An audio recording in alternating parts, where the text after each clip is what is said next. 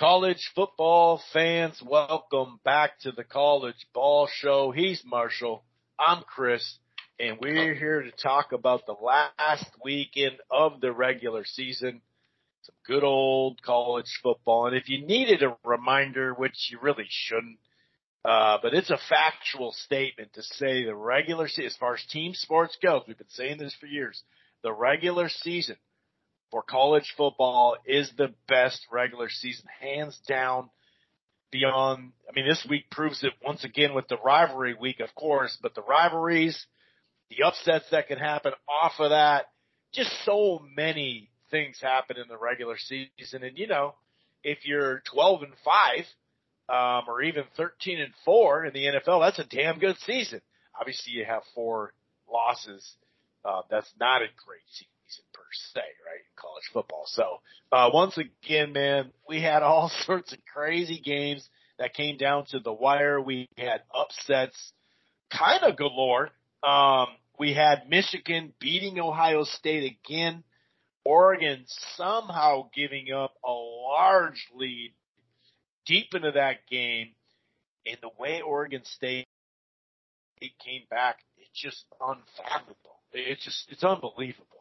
Washington took care of business at Washington State, but it didn't matter. Utah um, did as well, and they're going to meet USC. USC takes care of business, and uh, Caleb Williams really coming in for a late push here.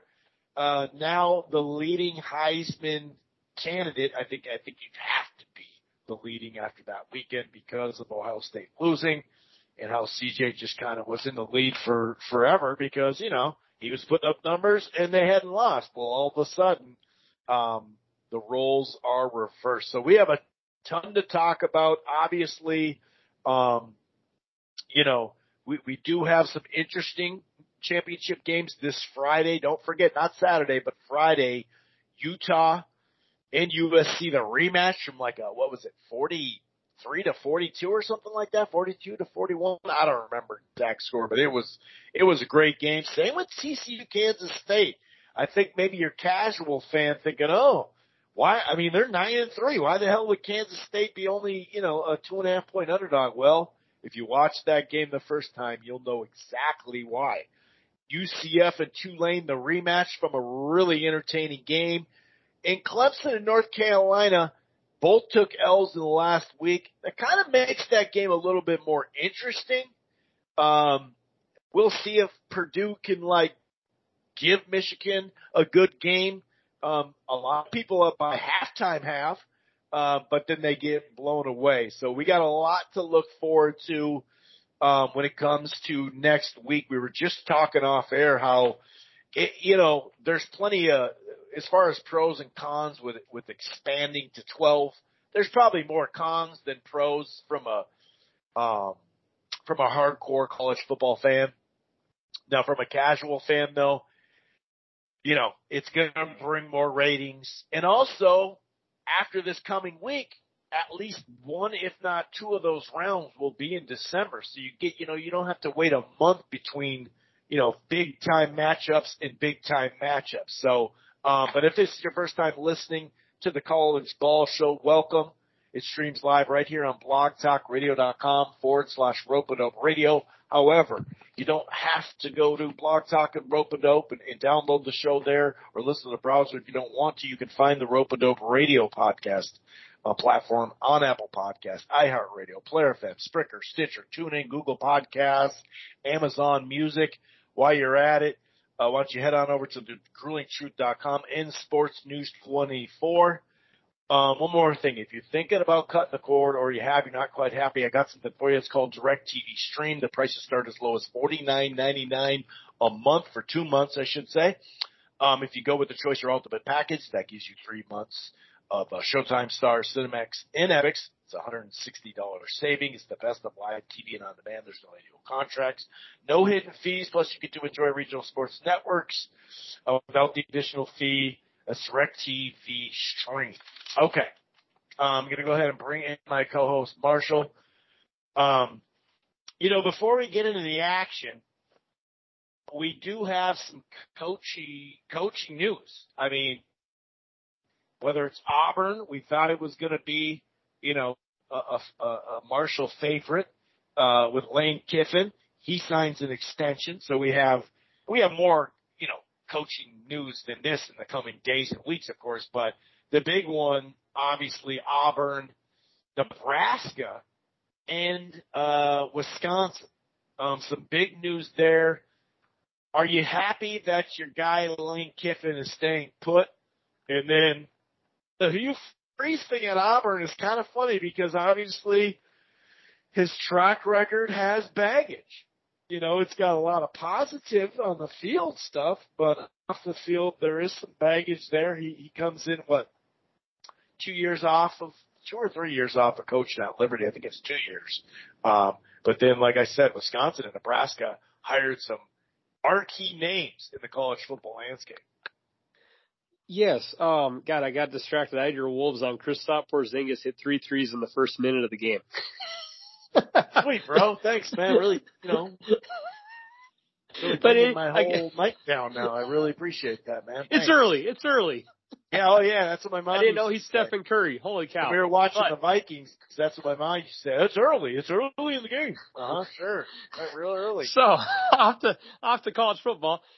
Um, yes, I'm happy Kiffin stayed. Uh, I think I I was pretty convinced rumors were true because most time when you see the college coach say, "Hey, I, I want to stay with my guys," you know, he's giving that speech to be respectful to the players. But a week from now, you're going to say, "Okay, Lane Lane Kiffin is at Auburn." But maybe he was telling the truth. Maybe when he did rip that guy on Twitter for saying, "Hey, that's news to me on I'm going to Auburn," he was being honest. Or maybe they didn't offer him the deal he wanted. But nonetheless, uh, Ole Miss gave him, I believe, it was um, an eight-year deal now with around seventy-eight million a year. So whether he did it on purpose or not, a lot of times when you are in those coaching, seven or eight million a year.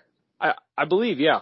Okay, it sounded like you said seventy-eight million a year. I was oh. like, what did they do? A year?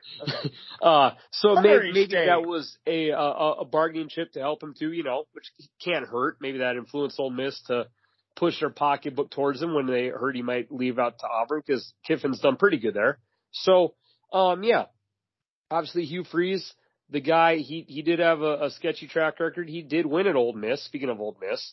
Um, but you know, there's a lot of college football coaches who I think have some sketchy track records and they're still coaching, you know, and hell, sometimes they even go to the NFL, you know, not to name names, but, um, and then for, uh, Wisconsin, again, hey, we were talking about before the show that Luke Fickell almost got a non-power five into the playoff. Like, I mean, what, you know, I mean, what more can you really do as a coach? He so, get them or, sorry, no, I'm sorry. He did get them in. He finally got them in to face Alabama. So, I mean, if you can get a, a non-power five, sorry, it took him a couple of years, but you can get a, a team like Cincy who has always been decent since we've been alive, Chris, but never like elite. If you can get them into, um, a, a Final Four. You know, you're they now beat going Power to, Five teams too. They beat Notre Dame.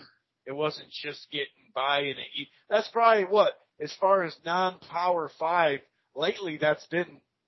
I mean, the Mountain West has fallen back a little bit. Isn't that the best non-Power Five for football? Uh, right there. Uh, it's for sure right there. Yes, sir. Um, so hey, that's a great sign because now you're going to a school that has probably more money, more facilities. It's a little just uh, maybe just a few steps ahead of Cincinnati in general financially, and obviously with the TV contracts and all that, and Camp Randall and Wisconsin's just had a longer longevity of success in football for the most part than Cincy. And then for Matt Rhule, um, again, you turned around Temple. You had a good run at Baylor. NFL was rough, but again, that that NFL is rough in general for anyone. Hell, even took Belichick a long time to get going, and he's maybe the best coach now in some people's opinions. So Rhule's I mean, out. Saban and Urban Meyer did not do good there, and they're elite level college coaches, right? Yes, and at least Saban, for all we know, is a decent human being.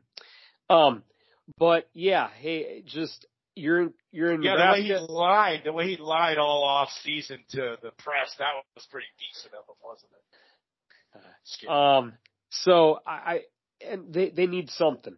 Again, if you're a Nebraska fan, hopefully that works. Um, Scott Frost was supposed to be the answer from what he did at UCF, which is again rivals kind of what Fickell did at Cincinnati, but that just never panned out. And I, I think they even gave him a little bit of longer leash. but at least they were smart like USC and didn't give, you know, like they gave Clay Helton a cup. I will give him another year, another year. Well, no, dude. Hey, we gave you your, what, four and a half, five years. It didn't work out.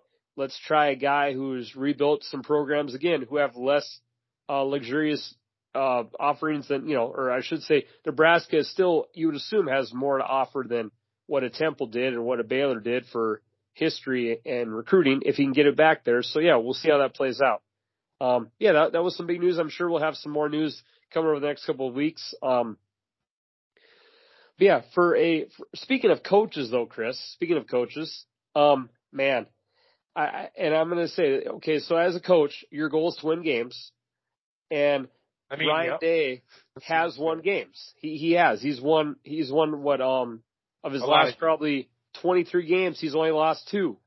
But when the two you lose, are to a guy that you know you butt heads with, man, I, I got to give Harbaugh credit that you you've now defeated your rival, and again, those guys go back at each other all year.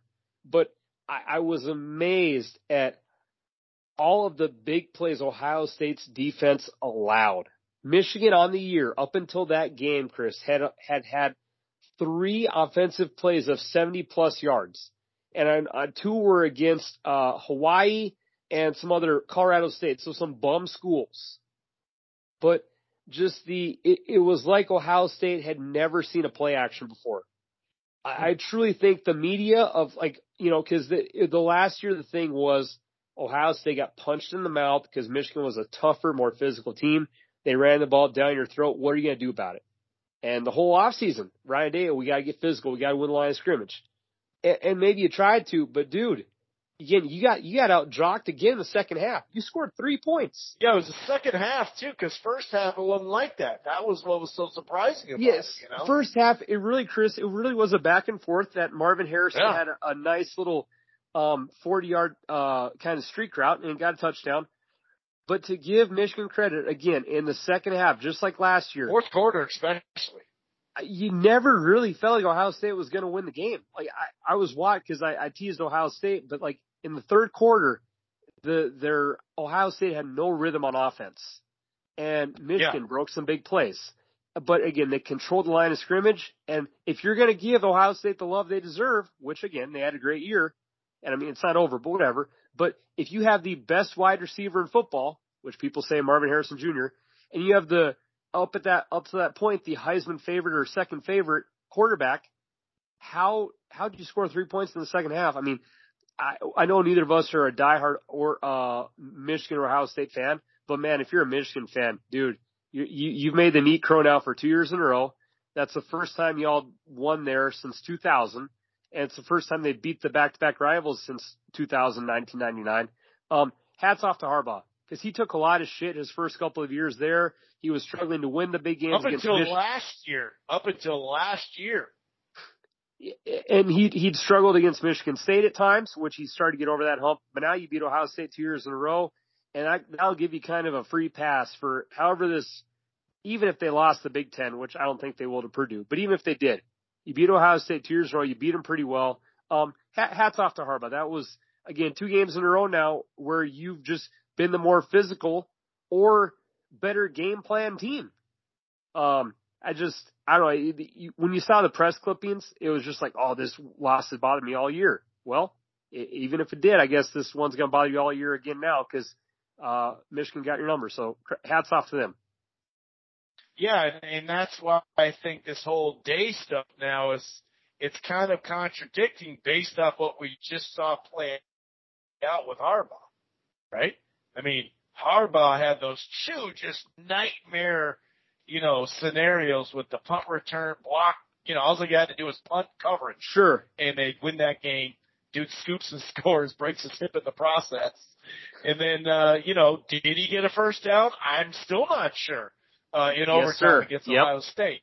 So, you know, before we start dumping on Day saying, ah, they got to move past them, and I'm not saying we have here, but I've heard plenty of that. And it's like, well, hold on now. Hold, hold on. We, this just played out before our eyes now these last two years. And the crazy thing is this off season on signing a Harbaugh's in Minneapolis talking to the or Timberwolves, talking to the Vikings. So that that makes it even more like, wow, dude. Um, that's pretty crazy. And if you line up, you know, it's like you said, as long as he gets by Purdue, but if you line up who they, you know, potentially would play, not Georgia, more than likely in the first, as long as they take care of their business, which they should. Um, all of a sudden you go, well, this is a better opportunity than it was last year to win the national championship. Because I mean, it really is, in my opinion. I mean, yeah, who's who's probably going to make it? Um, You're right. That's kind of a, you know, all of a sudden they went from shit, you know, we got beat up by uh, Georgia last year, and in our first time finally getting it through, uh, you know, the Ohio State stuff, and so kudos, like you said, to Harbaugh. Um, also, I want to say after 12 seasons or 12 or 14 seasons, uh, David Shaw has resigned from Stanford, and that's something that it was. It seemed like it was going to be the, the writing was on the wall. Um, if you look at the combination, you know the whole transfer portal. A lot of people want to complain about it. If you're a team like Stanford, that really means a lot because you don't just they the you know they don't it, first of all, it's hard to get into the goddamn school. So to just get transfers left and right, you're not going to bring in, you know, 17 new guys. Transfers sure. is not going to happen. Period. And yeah, you, uh, you can't begin JUCO kids from uh from Washington or Cali College because they ain't going to make it into your school for grades. Well, forget JUCO. I'm talking about guys that are on rosters, transfers. Sure. You know, yeah, they've already right. been at some place and they're going there, and it's just so that that's huge. And if you don't think it is, you you're smoking something because that's a huge thing in college football. And then to be honest, I'll say this: since 2020 in the COVID scenario, he had it about as he had it. I mean, it's documented. He had it the roughest as far as his campus and the limitations of his team. True. To be able to work out. So that yeah. I'll say that because he was a damn good coach up until the last few years. So um, I want. I think that's worth. I'm not trying to make excuses for the guy, but I think you have to really look at it and say, yeah, th- this is different there at Stanford. But just to go back, uh, um, 216 yards, but in the fourth quarter to get Edwards to get who who we didn't even know if he was going to play or not for sure, you know, because um, they went with their main dude, but he he went out right away. And Edwards, we didn't know he didn't play last week. He was kind of MIA. Not that he was MIA from the program, but we really they just kept it a little loosey goosey 75 and 85 yards. Um, I mean, it's the longest home or the largest home loss Ohio State has taken uh, since 1976 when it was 22 to zero uh, against uh, you know that same Michigan squad. But just wanted to add a little bit there. Um, yeah, man. Well, and like I said, just to talk about Finkel really quick, like to to produce nine throws last year. Um, in the outside the Power Five, that's pretty crazy. His recruiting's definitely going to go up, man. It, it's it was huge. What were you going to say? Because I was going to go to USC next. Uh, okay, I was going to go West Coast. We can go East Coast. That's fine. Go ahead, sir. I said USC next. That oh, I said UNC. UNC. I heard. I heard oh, my Tar Heels. Yeah, I wanted to talk the North Carolina game, man, because that. Yeah, actually, maybe maybe I should talk the Bama game since uh, anytime they're 20 point favorites, I just act like they don't even exist. Although they did win by 22, now I look at it. God, uh, they yeah, just had them 22 and a half, and they won by 22. But okay, yeah, for for the Trojans, um, hey, they they they they they didn't let the game get that close. There was kind of like a little bit of a sense of like they had the lead. Their offense was humming the whole game. Uh, Caleb Williams was probably etching the Heisman name in for himself, way he played and, and the tougher game that Stroud had. So, hey, USC, I, I expected it to be close. It sounded like the whole nation of gamblers on Twitter and everyone, everyone's trendy pick was taking Notre Dame. Uh, but again, Chris, we talked about this all year. Notre Dame was a, a decent, good team on some weekends, on some weekends not. Like if you look at yeah, their wins and losses, they were, yeah, uh, and again, to give them credit, that was their first year as a coach there at, for Freeman. Yeah, they're and, not bad. No, um, they're not they making. Started out 0 2, so shit. To, yeah, to they're not making well, the. That was pretty good. You know, yeah. yeah. they're not making the Final Four this year, but I think for his first year to have a, a, a highlight of pretty good wins and some tough losses. But if you're USC, they found themselves a quarterback now too. True. Yeah, but for USC, they just did what they had to do. Again, offense is what's going to carry them as far as they can go. Um, again, dude, it, it, it almost, I'm not going to say Michael Vick because I still think Michael Vick was like, uh, someone on Madden you could use that would drive people nuts, but there are a lot of plays where Caleb Williams for college, because you can't do this in the pros, you will literally get decapitated, injured, or your time will serve its course. But in college, he does have the athletic ability to kind of make a magician play and just kind of pull rabbit out of his hat. Because there was multiple plays in that game where he that he felt the pocket was pressing down on him. He does a little scurry back of 10 to 12 yards and then runs up 15 yards for a first down. Or rolls out of the pocket, jukes past two people and throws a, a rope down the field for 25 yards. Like in college football, Chris, that's something you can enjoy. That guy clearly has the pocket presence to in college do that. And he has the speed to do it. Again, in the NFL, if you do that, linebackers and say, what up, dude? I'm, I'm as fast as you. So we ain't doing that shit. But, um, he, he's put together a hell of a year. Um, and Lincoln Riley, as a USC fan who's not been happy much for the past 15 years, this isn't even that good of a team. Like, I, I, I know that they have the talent, but again, defensively, USC, man, you gotta have, you gotta be optimistic because I don't think many people thought they would be quite this good. There was some talk at the start of the year. They're not a great team. No, they're very good. And, and, and speaking of recruiting, they got better too. They yeah, better. And speaking of recruiting, he's going to get all sorts of boys coming to play there now because when USC is hot, like their recruiting is, it's going to get improve even more. So for them, well, especially moving care, into the Big Ten too. True, but you took care of business. You never really let Notre Dame stay in the game. Offensively, did enough, and defensively, you weren't an absolute doormat. So hey, props to USC. You got a rematch now with Utah, and hey, again, I the I the whole nation was betting on Notre Dame. So sometimes when everyone in the country seems to bet one way, go the other. And I'm happy in that case it worked out for my Trojans. Well, hold on, hold on. When you say the whole nation, they were a three point favorite going into the game. So I but mean, the, Let's but I think the the consensus of like gambling, I, I think there was Notre Dame was receiving more money. I'll say that from a gambling standpoint. Okay, see that's a uh, you put it differently, and it, it did open. It was five and a half at some, at some point, so it did go down. Um, you're right. Um, yeah, I mean, I think the Michael Vick thing because it's not what he does with his feet uh, running, just running straight up. So I don't think Vick's a good comp. I'd say, I mean Patrick Mahomes. I mean, in college, he's doing what Patrick Mahomes does. Like, it's not all just making you pay with a 40 yard run and, and having linebackers run into each other and stuff like that. Uh, like, you know, Vick was doing. This dude, and you know, every once in a while he's going to take a big sack because sometimes sure. you just get caught up and you're like, oh, that's 19 yards too, because, you know, but this dude, because the line's good, but it's definitely not great. And we've True. seen that play out this year.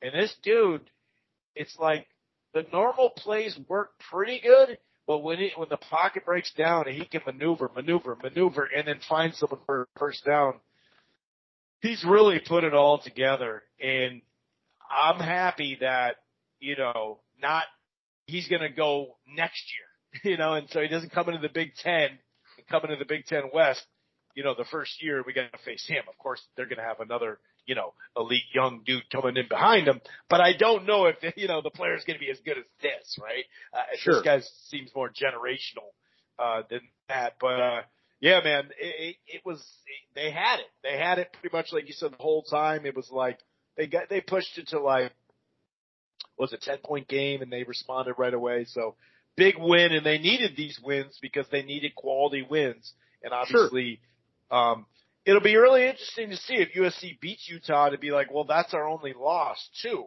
And if you beat them cleanly, right? Especially, and I'm not saying you got to beat by 17 points, but if you beat them cleanly, then you go, well, shit, we lost on a two point conversion and now we beat that same team. I'm not saying that's not like a loss because you still lost, but that's pretty crazy, you know, and that, that really helps you uh, you know, come uh, rankings wise. I mean, who knows? Maybe they. I don't. Well, K K State. Yeah, I don't think they go above. Well, we don't know. Let's find out Tuesday. But I don't think they go above TCU or anything like that. But it, a lot of things went their way. I guess the only thing you could say is Oregon not winning you know, did kind of hurt them because they would have been in the top 10 and that's another quality win or whatever. I guess that's really the only thing, but let's, speaking of Oregon, Oregon, Oregon State, huge, huge lead. I mean, a big, big lead. Uh, it's just unbelievable. It's one thing to come back from that deficit, Marshall, but it's how they did it on the ground. I mean, the final five drives for Oregon State, 19 carries, 143 yards, and four touchdowns. This is college football right here. So it just reminded me of you know in the, the scene in Dodgeball where he like puts on the blindfold and they're like, well, that's a that's a bold strategy. Can't see how it pays off.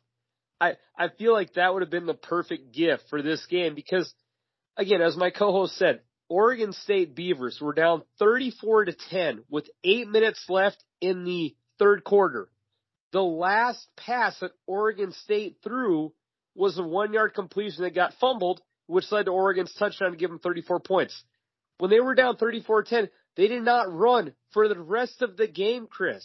How in God's name do you win a football game down 24 points in today's football and not throw the ball once. I mean, I, you know, speaking of like Madden and Michael Vick, if you were Oregon, how are you not simply like, we're going to put 10 men on the line, we'll have one safety, run the effing ball. We dare you. Like, I, I would honestly love to go back and watch like that whole film of the fourth quarter. Cause, I mean, what, what were the safeties doing? What were the linebackers doing? I realize I'm not a college coach and I, I know that every team has their pros and cons, but if you if you were Oregon, like how are you not selling out? And if you were, credit to I mean, Oregon there was State. some missed tackles. I'll say that because I saw Sure. the game. It definitely Yeah. was missed tackles. But you're right. It just, but it's just I- unheard of. It, it is, and again, I I was I was shifting around games. There was so much going on at that time, but again, massive props. I and I kick myself too because I've always liked watching the Civil War. But it's from like a night game. I normally have it on, but dude, hey, credit to Oregon State. Like, how cool is that? And then another bonehead decision to wrap up Oregon's here. When wh- uh, aside from the fact you couldn't call a run defensive play to stop them, was why in the hell is Oregon with a again a, a an injured quarterback, which you documented last week, Chris. He when you watched Bo Nix play, he was not the elusive fast guy that he was. You're up eight points, I believe, up seven or eight points with eight minutes to go. It is fourth and one on your own thirty, and you go for it. And you had a little Bo Nix roll out to the left. What the hell are you doing? Yeah, Put the I ball. agree. Dude, Mhm. you, you, you know that this team for the last 15 minutes has been running the ball religiously. Okay. Maybe we're struggling to stop the run. Punt the ball, make them run the ball 70 yards down the field. You went for And it you're coming off a fumble on the previous, uh, you know, uh, possession too. So it's like, I agree. I thought that was ridiculous, man. and it just, I couldn't and, and believe then, and, and then, and then to give credit to Oregon State, like Oregon had a bunch of plays where they had a bunch of personal foul, that not personal fouls, but a bunch of penalties. They were able to hold on, but dude, that is one of the craziest stat uh, anomalies I've ever heard of. That was Yeah. just insane. But again, you know, the, it's become a thing, Chris. I feel where like if an NFL or a college coach does something nowadays, you're like, well, the you know the the analytics, uh, the it, it's like they use analytics as a crutch to defend their decision, even though they did something idiotic to which a fan base might be like, dude, what the fuck? Um, the what the bleep moment was again running on your own thirty, and with a quarterback who's got a bum foot. Right. Like It's man, like they were trying to surprise them like they did last week. I- and think, well, he's not running. So they're all of a sudden out of nowhere. You're right though. And then credit to Oregon State for that. I mean, they had a 12, uh, uh, Oregon had a 12 play, 72 yard, five minute drive that they, you know, couldn't cash in on fourth and goal. You know? God, can, I mean, can you imagine being that that stadium was like the half construction, half base? Those thirty thousand people must have been going like crazy because they've always kind of been the stepchild in that rivalry. It's always been Oregon for the most for the past for the past twenty to thirty years. Yeah, man. Um, in Washington, uh, kept that, that was a high paced game, kind of knew it going in, but it really was 51 to 33. They win. Uh, Central Florida lost to Navy and just barely hung on to South Florida, already knowing they beat Tulane and Cincinnati. I think there was a little lackadaisical stuff there. Uh, Louisville, freshly ranked, they get beat by Kentucky in that rivalry. Kansas State handled business, uh, so they could advance 47 to 27. Uh, Tennessee didn't, uh, fall for the old okey doke, uh, in losing to Vandy, but South Carolina beats Clemson, so back to back. Yes. And wins. Yes.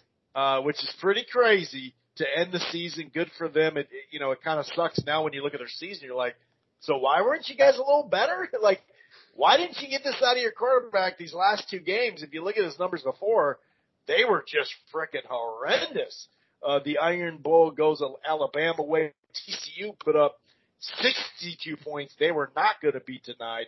LSU now my co-host can uh, hack the coach for actually losing at A&M rather than a couple of weeks him saying, wouldn't that be, oh, the, you know, now he can because they did kind of the same vibe as, uh, who was I just talking about? Um, Central Florida. We're like, oh, we already got locked up, got caught slipping. And then, you know, you look at A&M and you're like, dude, so when you go against top 10 talent, you're in the game, right? You, you're, you win the game or you're almost winning the game. And then the rest of the games, you're just like, what the hell? Uh, they got to be kind of all up in knots there. But Tulane, Cincinnati, that was to go um, ultimately to the AAC. Big win for Tulane. They were two and ten last year, and now they host a game. That was pretty big.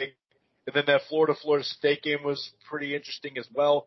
NC State knocks off North Carolina, so both North Carolina and Clemson come off. Uh, you know, as just just kind of roll into the uh, ACC final with no national implications a whole lot. Um, some note, news and notes when it comes to that as we kind of sort out what happened on Saturday and look towards uh, the future. Uh, I man, I, I just got to go back to that old, uh, not Ole Miss for LSU. Like, dude, uh, Clemson lost. Ohio State lost that you you were about to backdoor yourself into the into the final four if if you could beat Georgia, which is again not impossible. That was just like not not taking a shot, but I like Coach O. Well, it's too late. You've been taking shots all year, ah, so but I'm, you but, might as well not hold back now. Well, I'm just again he's Kelly's had a great year there, but I think this was a player motivational angle. Now, Coach O is clearly does not have the X's and O's, and, and he admitted that. He brought in guys to help him, like with that standpoint. But from a motivational standpoint, whenever there was a big game that he was part of, his players pretty much always showed up. For whatever reason, that it, it just seemed like You're LSU talking about never, 2019 or these last two years before he for, got canned. Before he got because canned, but they, for his they were six and seven last year, dude. I'm just saying, it, it seems like in most rivalry games or big moments, like his players came to play. And for that game though, like you never just had a sense that LSU was just eh, like they were never really in the game. Like I know the scoreboard indicated, but if you were a team who is on like a heater, like that, and they had their defensive player getting all the love, like the Harold Perkins, like I just don't know how that happened because that was an A and M offense who was anemic all year and you were due to again due to Clemson and Ohio State losing, you had to feel like holy shit, if we win this game, we actually have a chance of making the Final Four. And then you lose to a team who's not even going to a bowl game. That that one just surprised me because this whole year, like they've not had that letdown spot. I think Chris, that's kind of why we love college football, where again with a year LSU was having, oh dude, no way, Clemson or Texas A&M, they're not going to cause any issues against LSU. And then Texas A&M's offense looked like a, a new version of what we hadn't seen. I mean, uh, they did something completely different. I think that's yeah. why they won the game. Yeah, I just, I was, I was just impressed. And again, I, I just really thought LSU was going to win that game and then go to Georgia. Maybe they, and again, that is part of the thing we talked about throughout this whole year. We've seen it over and over. And that could have been a, a typical spot too, where you maybe got caught ahead looking. And can you blame them? The whole year, well, the that's press. That's why it's not shocking to me no. because we see this it's not as crazy as you're saying in my mind. Because because you're right, they they needed to get there. But did you? How much money would you have put on LSU to beat Georgia though? Uh, I I I think they would have had a chance. I mean, I, I'm not oh, saying. Yeah, dude, they, I mean, they're they're in the game. They're in the yeah, championship. Yeah, they still have a chance. But I'm True. saying, you're right. How confident did we? We were kind of counting Georgia in, even with the two. They'd have to beat Georgia mm-hmm. to get in, and uh, we can't guarantee they get in, but we think they True. get in. Yeah, And I think they'd be deserving to get in when you beat the number one team to close out the year. I mean, For sure. if that were to be, I just think, I don't know, like to say Coach O always got him up for big games. Why were they six and seven last year? Then, like, I don't know. I just think you you don't like this coach, and and you've been piling on him all year, but this is one worth piling. So I do. Ah, that's that's fair. So, I mean, the fact that uh him and Dabo and and Ryan Day lost on the same day was kind of a, a special pot. Unfortunately, unfortunately, Penn State won, or else it could have had like a quad quadfecta of Franklin losing too. But again, like you said, maybe big picture. If I step outside the fact it's Brian Kelly, again, that is college football, where your team is sitting in good graces. I mean, shit, I would have bet a lot of money a couple weeks ago, Chris, that Tennessee was a shoe in, a shoe in for the Final Four college football playoff because all they had to do was beat South Carolina and beat Vandy, and they beat Vandy. But yeah, you're right. That that's what makes the sport. We love fun, and uh yeah, damn, just what what a, what a crazy last couple of weeks, really overall of college football. And I know when I heard when I thought you said UNC, just the one quick note on that, they did play NC State. I guess NC State was a little motivated because when they were interviewing the NC quarterback, uh, Drake Maye, who's like a, a potential first, second round quarterback pick, apparently yeah. this last week he said, well, you know, uh, people that want to go to UNC go to UNC and like we, uh, pretty much made it sound like NC State just gets people that are rejects of Tar Heels. Like we, we, we, we don't want their trash. Like if you can't make it to NC, then you go to NC State. Well, you know, if you're gonna talk trash, you better back it up. you know, if, if you're gonna say, dude, we, we, we, we, we don't need those, we don't, those kids can't make it at Chapel Hill. Shit, and you lose the game. Mm, that, that's a tough one to swallow, my friend. That again, part of trash talking college football. You got to back up your trash talk. I mean, that's not good to do the week of. Like, there's really no point of that. That seems it's, like it's a ballsy statement to make when you're the quarterback. Yeah, yeah, especially yeah, someone that has it, and they ended up losing in double overtime. Um, that that that is funny though. Um, the wild wild west of the Big Ten West gets even wilder down the stretch. Somehow, some way, Iowa had, had you know didn't get off to a good start, collected a bunch of wins in a row.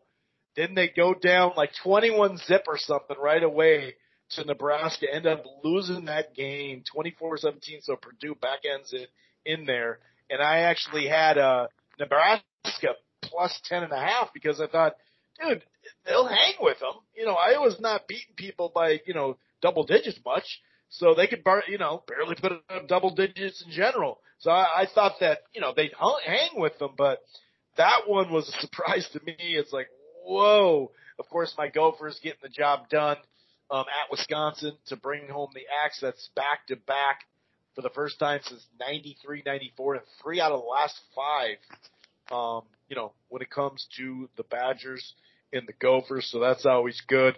The crafty, crappy pick of the week came through, baby. So cash um, it.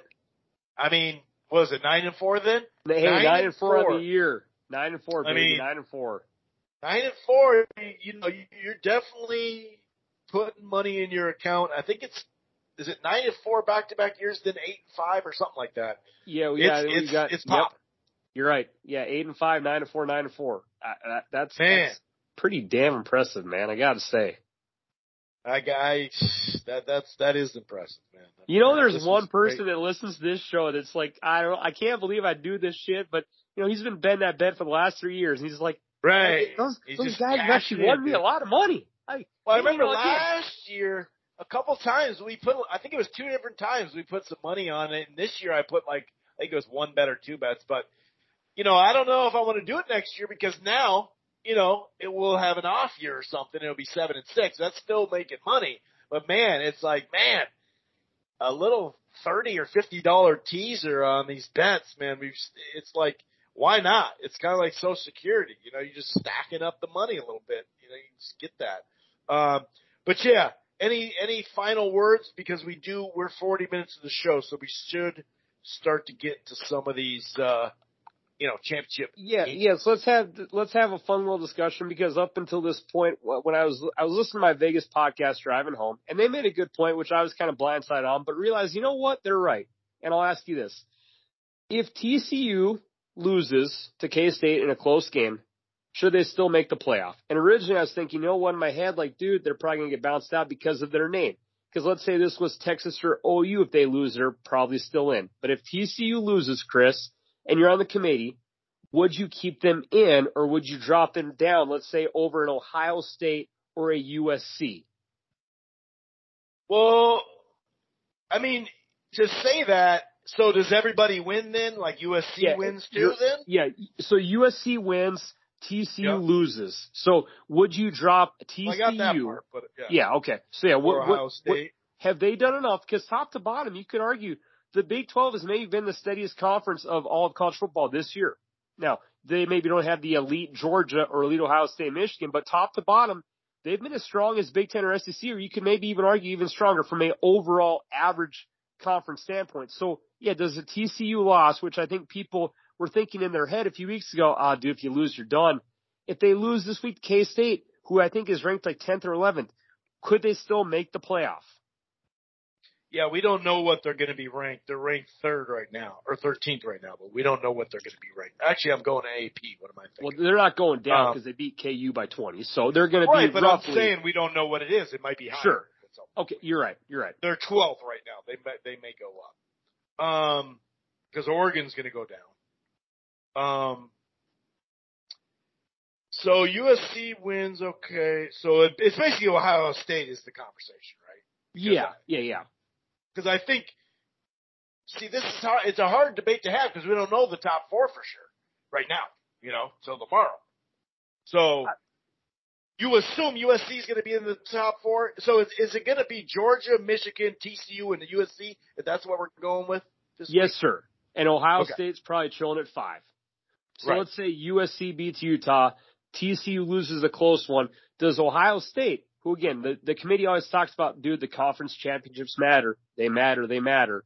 But so does name brand. Well, because they wouldn't win the conference championship then too, right? If they lost. True. But, no, but but they made it there as opposed to Ohio State who didn't. You know, from right, from but they're not co- conference championships though. They're not True. a champion. So, You're right. So that takes that argument out because they're not a champion. But but they played in it as opposed to not even making it.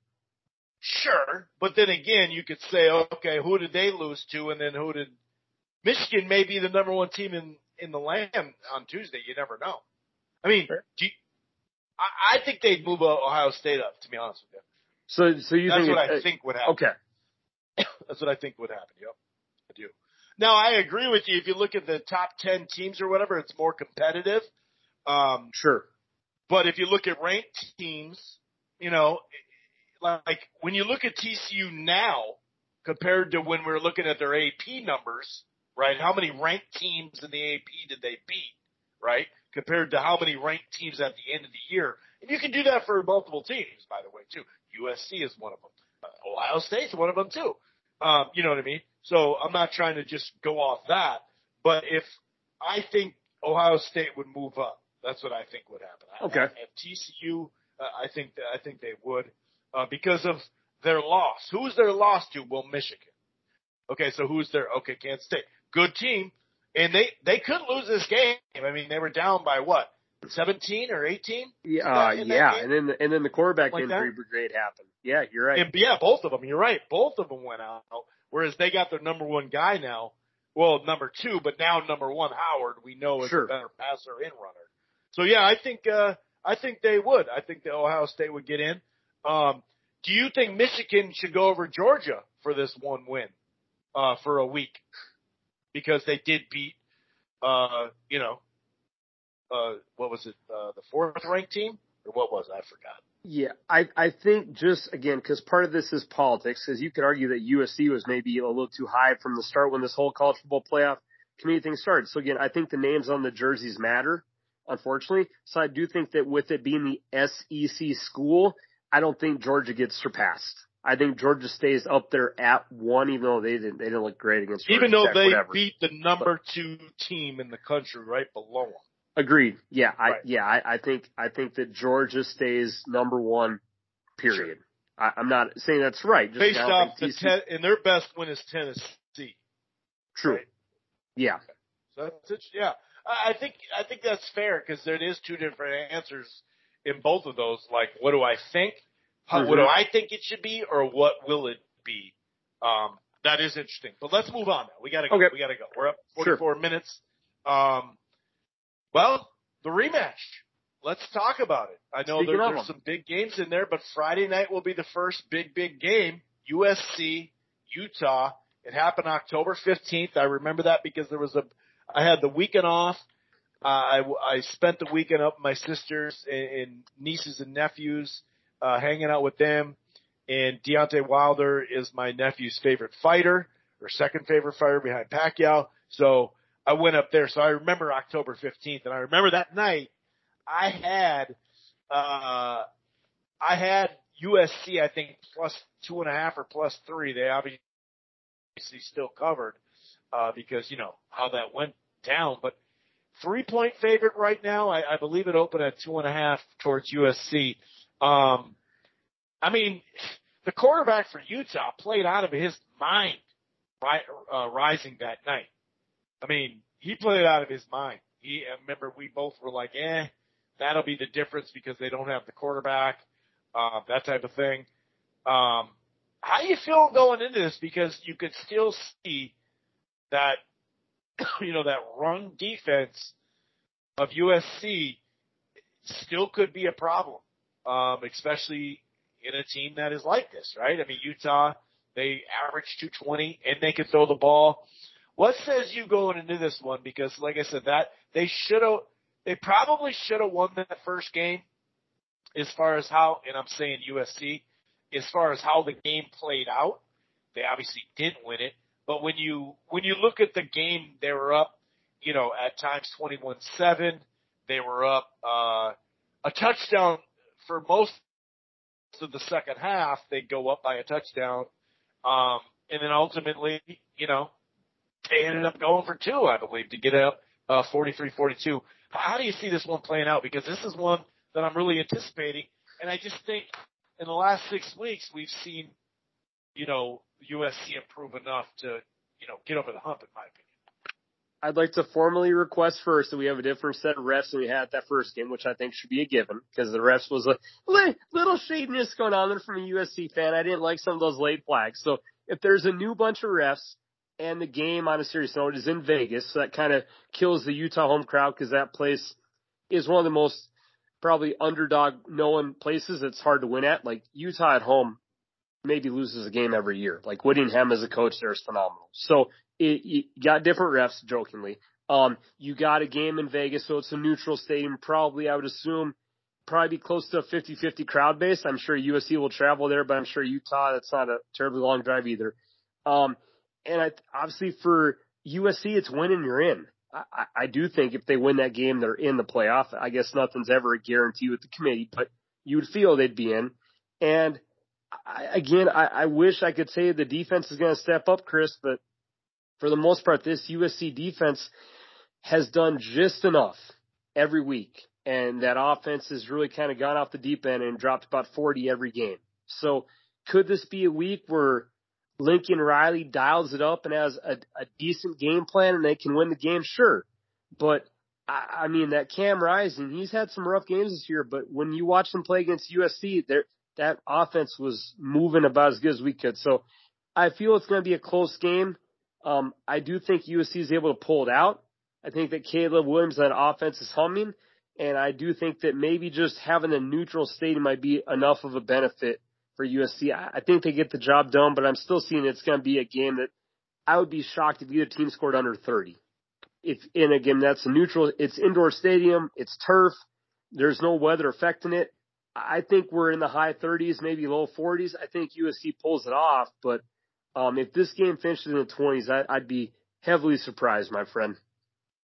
Yeah, and it may affect the Heisman at that point because you figure he's got it. Well, then again, if he had three touchdowns, no matter what, if they had 27 points and three more touchdowns for him or something, but sure. it does seem like he's got it locked in.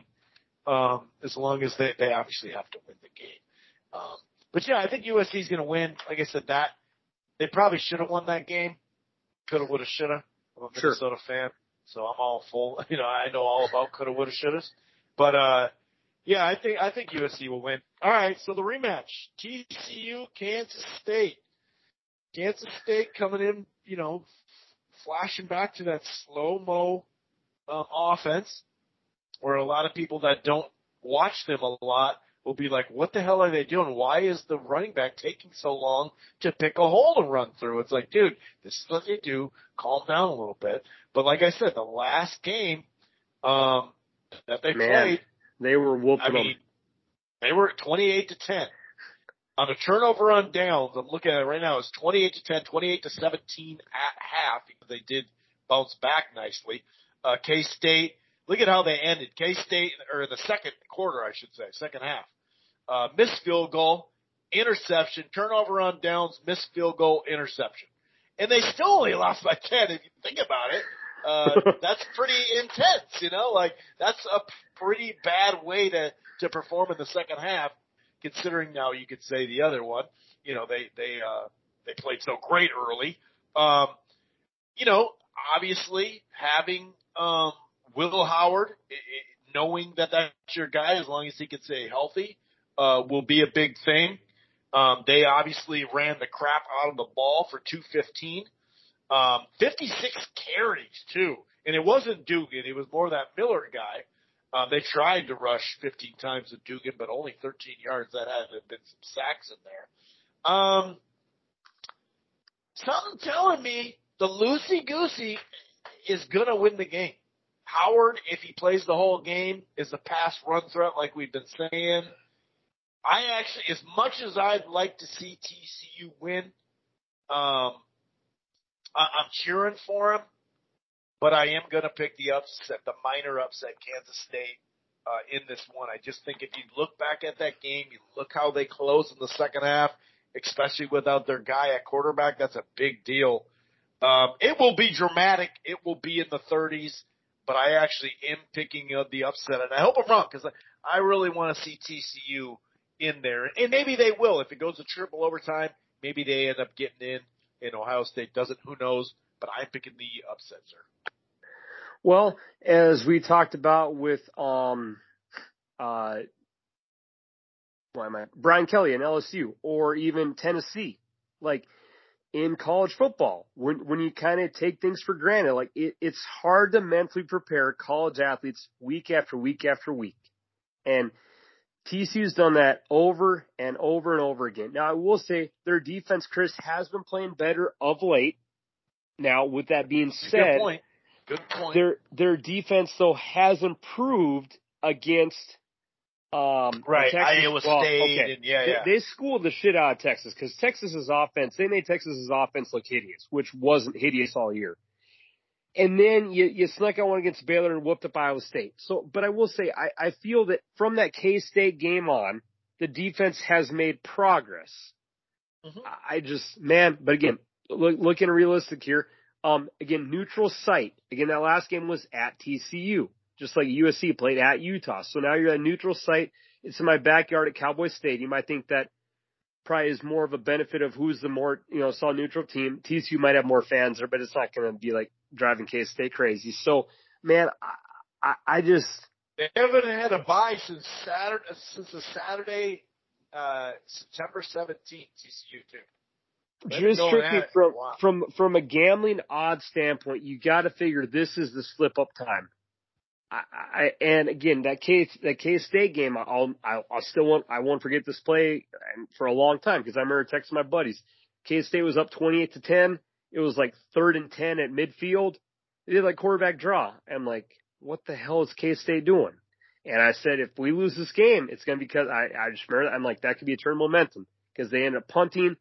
TCU went down to score and they go into halftime down 11, set down 18, as you just referenced. So, man, K State did everything right that game. It's just when they went from uh, Howard to the third string quarterback, like you said, there was a fumble, there was an awful cross body field pick, and I, oh yeah, I remember shit. that. Yep. You know, I remember that. So it, it was a quick little brief that. moment of plays. You're like, dude, what are you doing? But again, as a third string quarterback, how often does the head coach plan on using a third oh, yeah, quarterback yeah. in, do? in, yeah. in a in a top ten road environment, you know. So, right.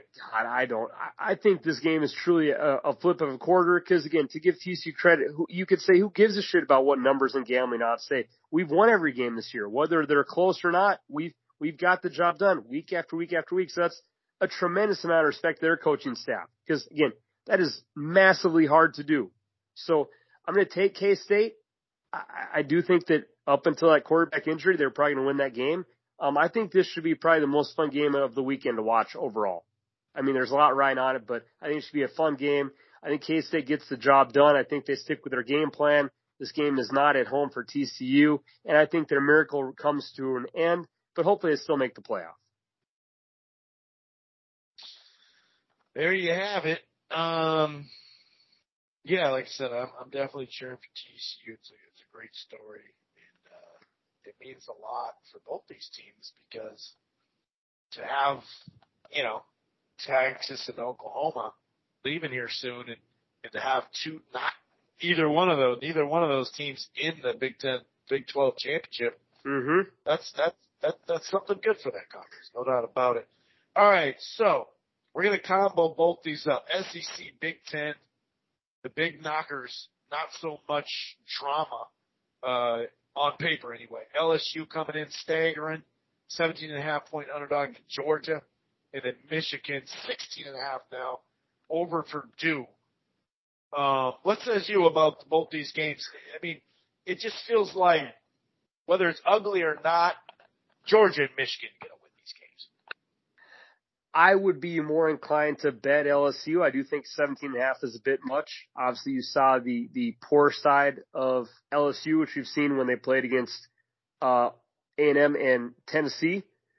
But we've also seen an LSU team where at times, again, they almost play themselves into the playoff. They're getting, they're ranked fifth last week or whatever, sixth. So I, I think that the 17 and a half is too much love for Georgia's team and well, mainly their offense.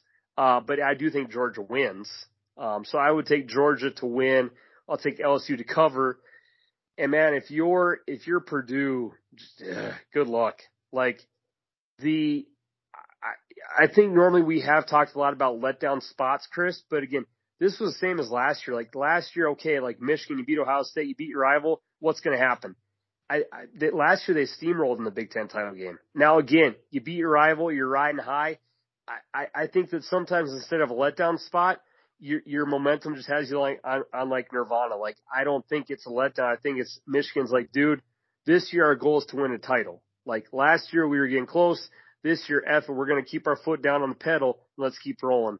And I mean, Purdue's a fun team to watch. They they they always seem to have a pretty good game plan with their head coach Jeff Brohm. They have a good quarterback in Aidan O'Connell. I, I kind of like cheering for the team, but from what you just saw, what they did to Ohio State, who no one's really shut them down all year, Marvin Harrison disappeared, a Heisman quarterback scored three points in the second half. What could Purdue do, Chris, that's going to be uh, able to, you know, compete with Michigan with the, the high they're on? Yeah, I mean, I do think, like I said earlier, there is a possibility if you watch Michigan games this year at half, I, I wouldn't be surprised if Purdue's in the game. Sure. Um, because of the the letdown spot to in a sense of not putting on your best display off of this huge victory, right? So I could see it being a, a, a decent game and That's fair. Like in the you know, with about midway through the third, all of a sudden they cover. You know what I mean? They cover. So I do, I, and I agree with the LSU. Uh, um, 17 and a half. I would take the 17 and a half just because I do think now all of a sudden, right, you'll have a motivated LSU, an embarrassed LSU team. Like, what the fuck did we just do? We, we could still get a 10 win, 10 win season here. It still helps us in the long run, uh, for our rankings and ultimately where we're going to be placed in a bowl. Um, because after all, they beat Alabama and now Tennessee. It'll be interesting now that they dropped another game and they don't have their quarterback. It'll be interesting to see where they end up at the end of the season as far as bowl game. Um, so yeah, I think LSU will not win, but I, I do see them covering. I think I'm going to try to jump on that tonight. Um, and then North Carolina, Clemson, both stuttering down the stretch, losing a game right before. Um, thinking, hey, we're looking forward to the next week, but it, it, it got them. and also a rematch UCF Tulane. I like Tulane to win. I don't know. I think it's going to be a tight game, so I'm kind of hoping that goes down a little bit.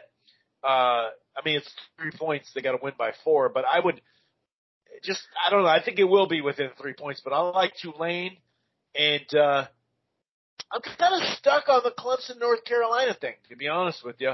I think, uh, Clemson has a better defense, um, even though it didn't show in the last one. Of course, you know, I guess you could say South Carolina was just a different beast they've been the last couple of weeks, but kind of stuck on that one as far as covering. I think Clemson will win, but I don't know. That seven and a half seems a lot right now for a stuttering, now two years in a row stuttering, and almost three years, but now two years in a row stuttering offense for Clemson. In North Carolina, you know, all of a sudden they're not the juggernaut on offense of late anyway. So I think it, it makes for a better game, but there is no national uh, component with this one, you know? Yeah, um, that Carolina team, they've had some weird losses this year. Like, I think there was a lot of hype for this quarterback in May, and maybe he will be a good pro quarterback. We don't know. It, it's definitely possible, but even coming down the stretch, they've they've not been that explosive offense they were showing at the start of the year when they had that crazy game with App State where it was like 58 to 56, like 50 points in the fourth quarter kind of deal. I think that's kind of disappeared. Um, and but I'm never going to go on the show and pick Clemson to win a game. So I, I will take my Tar Heels, even though I'm a basketball fan. I'll, I'll take them to win. Again, I, like you said, both teams. Who, who's who's more focused? Like neither team is going to make the championship, but I'm sure there's still a good amount of pride for win the ACC. And Chris, when's the last time Clemson didn't win the ACC title game? It's it's it's been a minute. I know that. so maybe get a, a new new blood to win the ACC title. But we'll see. Um, well, didn't Pitt win it last year? Oh God, did I just sound like an idiot? That might have been true. All right, well, that's fair. That's why you're here. It's already been the... now. It's it might be two years. Okay, well, well, you know what? That that's why I mean, it was automatic and, and, and, you fact check for me. But yeah, that Clemson had been on a good run. Um, yeah, sure. And for Tulane, that's just a great story. Like that team, like, uh, holy shit, like what? The, you, you beat K State, who has obviously had a hell of a year. Um, you were just able to knock off uh, Cincy and put yourself to be able to host a title game. Uh, you got some of the sickest jerseys in all of college sports. I, I love the I love the Green Wave. I, I'm just biased there. I think their unis are always pretty awesome. Uh, and I hope they get the job done. And that's one cool thing about some of these, not even smaller. I guess they are smaller, like the Big Ten or the SEC per se. Um, but I do like that these smaller conferences host uh, the team who had the best record yeah. gets to host the title game. Like that's badass. Like I agree. I mean, I get that if you're the Big 12, okay, you're going to play at Cowboy Stadium. The Pac 12, you're playing in Vegas. Like maybe that does bring some allure, and I, I, I it's a cool step for the fans. But if you're a team, I, I would, I'm sure TCU or USC would love to host the, uh, their title game. Like, and that's not what they probably deserve. It's just that money, money talks for venues. But yeah, I'll, I'll take Tulane and their home crowd to knock off, uh, UCF as well, my friend. Fresno Boise State should be interesting as well. Um, I think that about wraps it up, sir. Well, let's, uh, let's shut her down. It, it, it was a very, very fun year of college football. And with as crazy as it's been, something crazy has to happen this weekend. We, it has been too smooth, Chris, the way this year has gone yeah. for this to be a bunch of chalk on Saturday. So I'm looking forward to doing a review show on Monday because something crazy will occur. And on that note, we're out.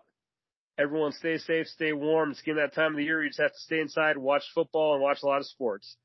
Have a good night. We're out. Peace. With the Lucky Land slots, you can get lucky just about anywhere. This is your captain speaking. Uh, we've got clear runway and the weather's fine, but we're just going to circle up here a while and uh, get lucky. No, no, nothing like that. It's just these cash prizes add up quick. So I suggest you sit back, keep your tray table upright, and start getting lucky. Play for free at LuckyLandSlots.com. Are you feeling lucky? No purchase necessary. Void where prohibited by law. 18 plus terms and conditions apply. See website for details.